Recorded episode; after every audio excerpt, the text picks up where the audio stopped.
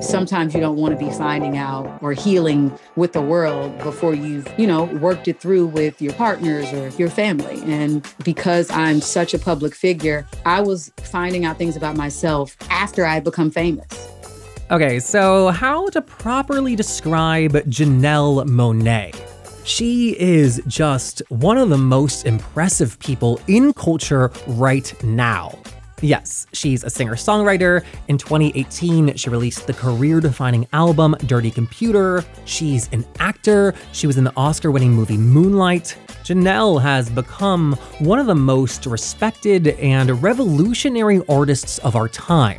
And I can think of no better person to help us kick off the first week of Pride. She joins us today to talk about her journey to becoming a queer icon, how the music she's making right now continues to evolve and challenge her, and then, of course, we talk about her brand new book. It's a collection of short stories, all science fiction, called The Memory Librarian. The book really is a warning for us all. It's set in the not too distant future where our memories are controlled, they can be erased, and as you'll hear, it's a reality that is not entirely implausible, not with the way the world increasingly looks today. So, all of that is coming up. One thing we don't discuss, just a heads up, is Janelle's experience of gender. We recorded this just before she publicly came out as non binary. So, without further ado, I'm Jeffrey Masters, and from the Advocate magazine in partnership with GLAAD, this is LGBTQ and A.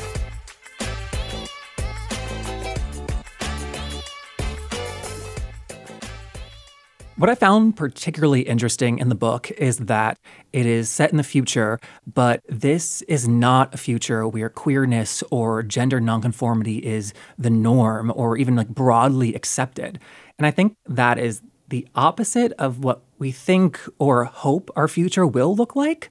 You know, if you had to give a prediction, is that the future where you think we are most likely heading, a place where these still are issues?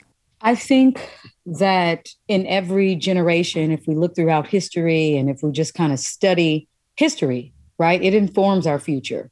I think that whenever you try to oppress marginalized groups that are the minority in that particular era, in that particular generation, there's always going to be rebellion. There's always going to be an uprising. Like, we're not going to sit back and just allow our freedom to be snatched out of our hands. And I think that's what this project is about. It's about us prevailing in the face of this totalitarian society. This book, The Memory Librarian, one of the main points that's super important is about the threat of censorship, memory censorship. Because as we know, memories are essentially our stories that we tell ourselves to survive. It represents the quality of life that we have based off the memories we make with the people we love or enemies. The Memory Librarian is a book that predicts a, a potential future where, like, the current, I guess, shit about banning stories has amplified to something much worse. Even now, like in the United States, there's a censoring of books that can't be in high schools. If you mention the word gay, you know, you are reprimanded. Trans kids can't even live in peace. Their parents are going to be prosecuted in, in Texas and in certain areas of the world where they don't believe that we should have human rights, right? So when you start censoring memories and trying to erase history and not talk about slavery and not when you try to erase the the evil that has happened, how can you have a better future if we can't learn from our past? If we have to know it, right? We have to remember what happened. What happened to our great great grandparents? What happened to the kids who, you know, just wanted to be themselves? So the characters in this book are fighting for the ability to be their true selves. It represents the past, the present, and the future. It's a timeless story that you can look back and be like, throughout history, this level of memory erasing has tried to happen and it never worked.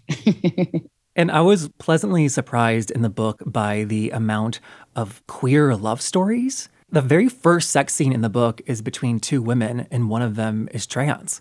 You know, why was that an important choice that you wanted to make?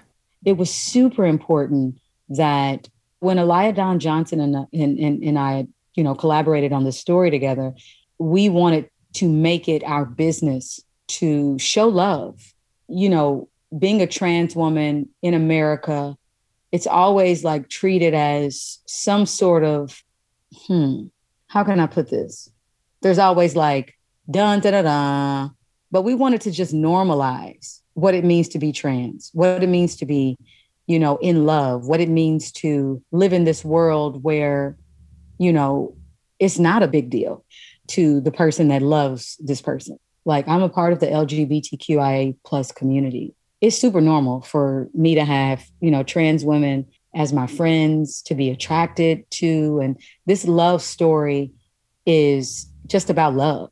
Like this is this is our community. You know, it's not a it's not a big deal. But it was it, I, I think that when Alaya Dawn Johnson and, and I had worked on the story, we just thought wow, when do you really get an opportunity to just see people existing for being themselves, you know? And I think too, it stood out to me because we have seen, you know, so many representations of the future on screen, and we we don't see gender transgression, gender nonconformity, trans people existing in the future. And that sends really subtle and like dangerous images, I think, back to our community. Yeah. You know, I think in the literary world, through TV, through film, music, you know, I'm always trying to represent the people that I that I think are just beautiful and and need highlighting. But most importantly, I think it was about the story. The story within itself, when you think about the memory librarian, this is a person who basically knows everybody's memories. Seshet knows everybody's memories. She even has access to her lover's memories. So how do you fall in love when you know everybody's secrets? That story right there is what I think is most important. And so in the story, the memory librarian is a role that a person has in, in this in the society you've created in the story. And one of my favorite lines about that is you said, We lived in a nation that asked us to forget in order to find wholeness. But memory of who we've been, of who we've been punished for being, was always the only map into tomorrow. And it stood out obviously as you said like in our current time like legislatures around the country are trying to ban discussions of race and sexuality in general. Like consistently throughout your work you are talking about these issues. You are reminding people of it. Like is there a way in which you view yourself as a memory librarian? I mean as i'm a storyteller. You know i grew up writing short stories sci-fi short stories. I grew up obviously writing music being involved as an actor and telling stories. So I think that my job is to be a fly on the wall. You know, I have a front row seat to history. I have a front row seat to what the future could look like. And I, I do, as as an artist, have the potential to shape what the future could look like through my storytelling. So I understand the power of that. Just like, you know, people I admired and looked up to from Octavia Butler to Stevie Wonder to David Bowie to Isaac Asimov, like storytelling is what what can determine our future and what keeps our history from being erased. We have to keep reminding people of things that have happened and keep reminding people of where we can go, the potential that we have. And so, to that, all of these challenging and necessary topics that you talk about, that you write about, that you sing about, how do you personally navigate that line of making a statement, but also not making it like overly didactic? yeah, that is that's a great question. Balance in all things. You know, sometimes it's just like when you're cooking food. If you put too much salt in it, it's gonna be too salty. If you put too much pepper in it, it's gonna burn your mouth, you know. You just have to say, okay, where can I cut back? And that's when each artist basically is giving you a balance uh, of what they feel like you know, is the perfect amount of um, strings on an album or perfect amount of, of, of runs or ad libs. Um, and for me, as it pertains with just storytelling, I always try to make sure that there's beauty, there's hope, there's context, right? That there's context of even no matter how bad it was, you need to know where we came from. And it depends on the songs. And some songs I have that are just not heavy at all you know, it's meant for you to dance, to make love, to fuck, to have a good time, to embrace your sensuality, to party with your friends. All, all of it is important. You know, I, I think that in, in the same way that I can protest against something, I should be able to love hard and to be seen as somebody who lived life celebrating and enjoying the moments that were right in front of me. I mean, one of my favorite songs of yours is the collaboration with Miguel, Primetime. That's like one of your biggest love songs, I think. Yeah, yeah, yeah. That's a re- that was a really great song.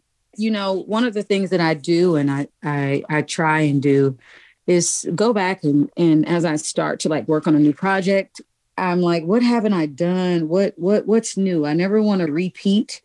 What I'm doing right now is just like I'm in a space where, you know, I'm not a new artist to everybody. Like to some people, I am a new artist, but for the most part, I've had an opportunity to grow and I've released projects and I kind of know like when I'm not feeling something the first time, I just don't need to do it. I don't need to talk about it because I'm not going to want to go on tour with it.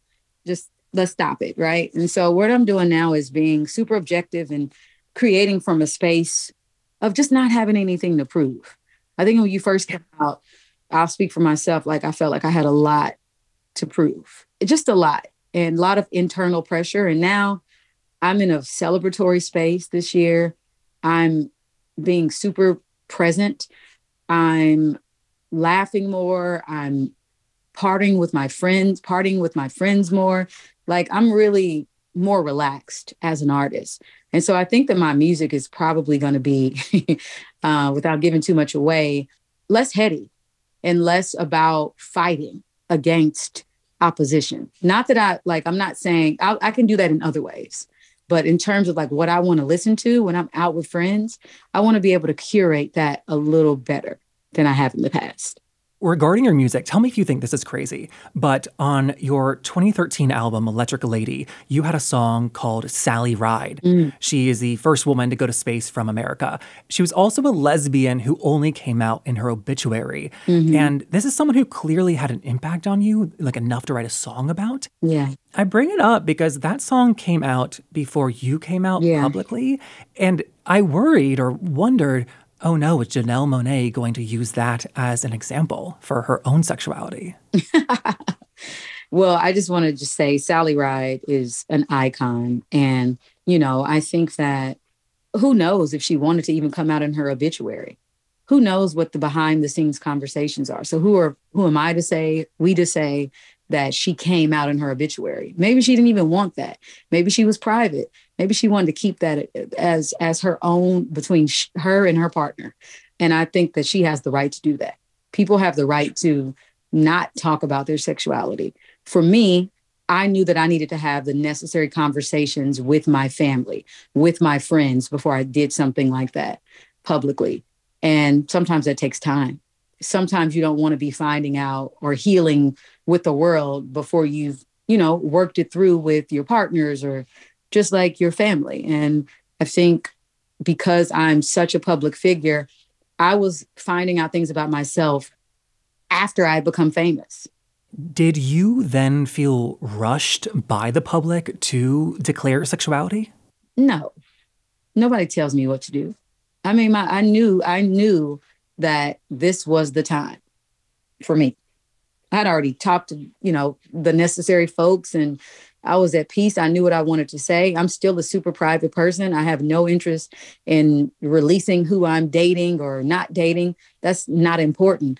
But what I did feel was important that that representation of what it meant to live in your truth, regardless of friends or family supporting it, regardless of, you know, people, you know, having opinions, like it it was really more so for me. It was like, I need to say this out loud. Like, I need to, I need to like, yeah, I need, I need, I need to say this. This is therapy for me. This was a cathartic experience. And I know that I'm not the only one. So that album represented community like myself that, you know, if their own upbringing or their church didn't take them in, then I would, we would. This is our church. This is our community. This is where we can feel safe. Yeah. So it sounds like, you know, you came out publicly in 2018. It sounds like you were not simply keeping this thing private. You were keeping it private because you were like still figuring it out up until that point, like checking off the boxes personally of in your personal life. Am I getting that correctly? No, no, no, no, no. I mean, there. The thing is, I don't feel. I don't. I don't actually feel like 2019 was my. Like I've had songs like Queen where I. I just didn't make it a big thing. You know what I'm saying? Meaning, like when I came out with Queen, it was always in my lyrics from my first album. You know, I just didn't feel a need to go do an interview. But I knew when I was releasing Dirty Computer, the emotion picture, I was like, oh, this is so much honesty in this project that I'm going to have to just figure out, like, on the front end, what I want to talk about and what I don't. And I just felt more comfortable with diving deeper into what it meant to be queer, what it meant to also have community that you wanted to feel seen and be heard. So there's a lot of vulnerability. It wasn't easy because I'm a super private person. But if you look back, if you look at my first album, my second album, I always talked about my attraction to who whatever I'm attracted to. Like I've always done it. I think I think this though this project was more declarative. Yeah. I will say though, in your first album or second album, one of the love interests, in hindsight, I believe her name is Mary. You're singing about a woman named Mary. Yeah, is that in Queen? Probably in Queen. Yeah and also maybe in like the, some of the the end of like Sally Ride, there's a Mary character. I bring that up because to you, I think it's like you're singing about a woman, a love interest. But to me, I was like, oh, Janelle Monáe grew up Baptist, and this is like the Virgin Mary. oh wow, that's deep. Ooh, me and the Virgin Mary. That's that's kind of sexy. I'm into it. I'm into it. When you did come out though as pansexual, Merriam Webster Dictionary said that pansexual was the most searched word of the day, and then Google came out and said that in the top five Google searches for the day, three of them were pansexual, pansexual definition, and Janelle Monáe. Are those searches and numbers things that you had heard before? I did. Yeah, it was trending for a while. I even had people calling me like, what is a pansexual? I okay, I think I might be pansexual. Like the conversations that we were having, even people thinking that I literally like slept with pans and pots in my kitchen. I was like, what kind of oh my goodness. But it was great that people were learning, you know, and I didn't need to say like they should be looking it up for themselves. well, and that is powerful, that kind of effect. And I just wonder, did that change how you thought about your position and like the power you can wield? I didn't put a lot of pressure on myself because I, I know with like, you know, we're still living, we're growing. And I have the right, like, once I find out new things about myself and discover what I'm into, what I'm not, I have the power to say what that is or not say what that is. So I don't even put pressure when it comes to like my personal identity and how I identify. I think that it's different for each person and and one should not feel pressured to declare anything or not to, to declare anything it's kind of like a feeling you know it's a feeling that you just get and know I mean, I have to wonder, looking at your trajectory, your first EP came out in 2007. Did you even think it would have been an option in your career to be out at that time? In 2007, I think I was still discovering a lot about myself during that time.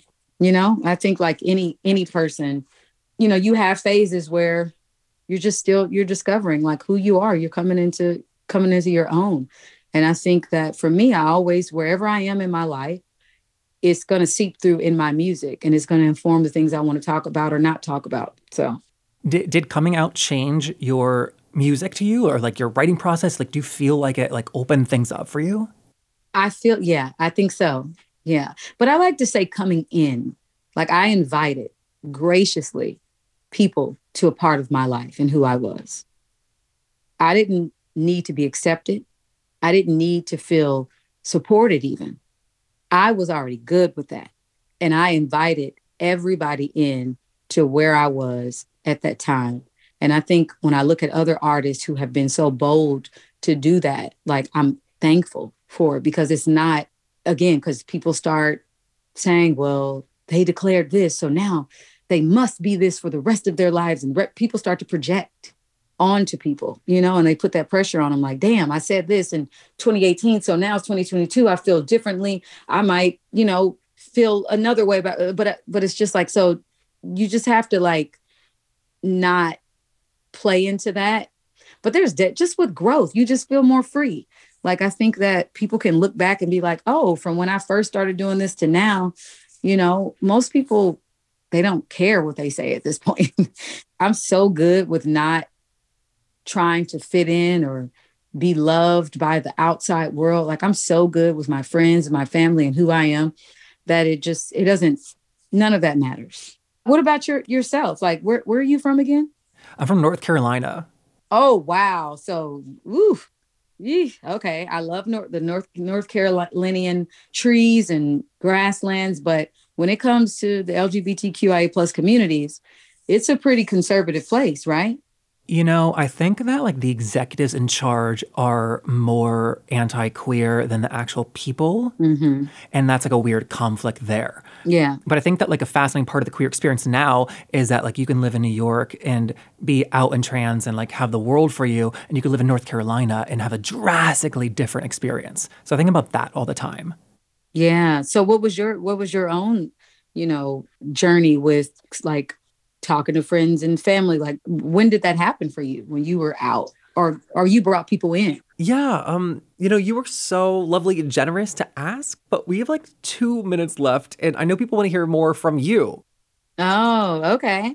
Well hey i'm just having trying to have a conversation. So I didn't want to be talking about me all the time. No, I agree. Thank you. I, I, appreciate that. But I made a promise to your publicist, and they will literally never talk to me again if we go over.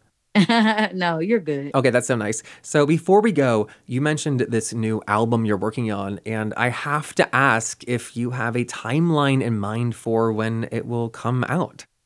In my heart, according to my soul clock. So let's say not 2022. I said, according to my soul clock. My soul could say, ah, we are ready. Who knows? But I'm in such a good space. It's going to be fun. I'm excited. Amazing. I'm excited too. And I know everyone listening is also. Thank you so much for making time for this. Oh, thank you. It was an honor and a pleasure. Thank you for reading, you know, parts of the book. And I just hope that this is another form of inspiration for our community to continue to walk in your truth and know that you have support, know that you have people continuing to tell stories that will free the next generation of kids who, like ourselves, just want to exist the way that we want to exist. And that was Janelle Monáe. Her new book, The Memory Librarian, is out now. And then next week, we're back with a politician who, when she was first elected, she made history as the very first out trans person ever elected to a state legislature in the United States. Cisgender women tend to be sexualized, transgender women tend to be fetishized if we don't fall into sorted, you know, certain like aesthetics that people are looking for, the harshness of return and absolute vulgarity that we get back, I mean, it's relentless. It's every day. Just people saying really awful stuff based on aesthetics. I knew that if I didn't look my absolute best, it was going to just be a torrent of hate and that that hate could then influence the narrative about my race and about my candidacy and everything. And that, of course, is the amazing Danica Roem from Virginia. That full interview with her will be available next week. And until then, please help us out by doing a small favor, and that is to help us spread the word about our show. Send a tweet, post an Insta story, text your friends, maybe an email. All those things are really the number one way you can help our show continue to grow and continue making new episodes. So if you do that, come tag us. We are on social media at LGBTQ Pod, and I'm on there at Jeff Masters 1 We're brought to you by The Advocate Magazine in partnership with GLAAD. I'm Jeffrey Masters. I will see you next week with Danica Roem. Bye.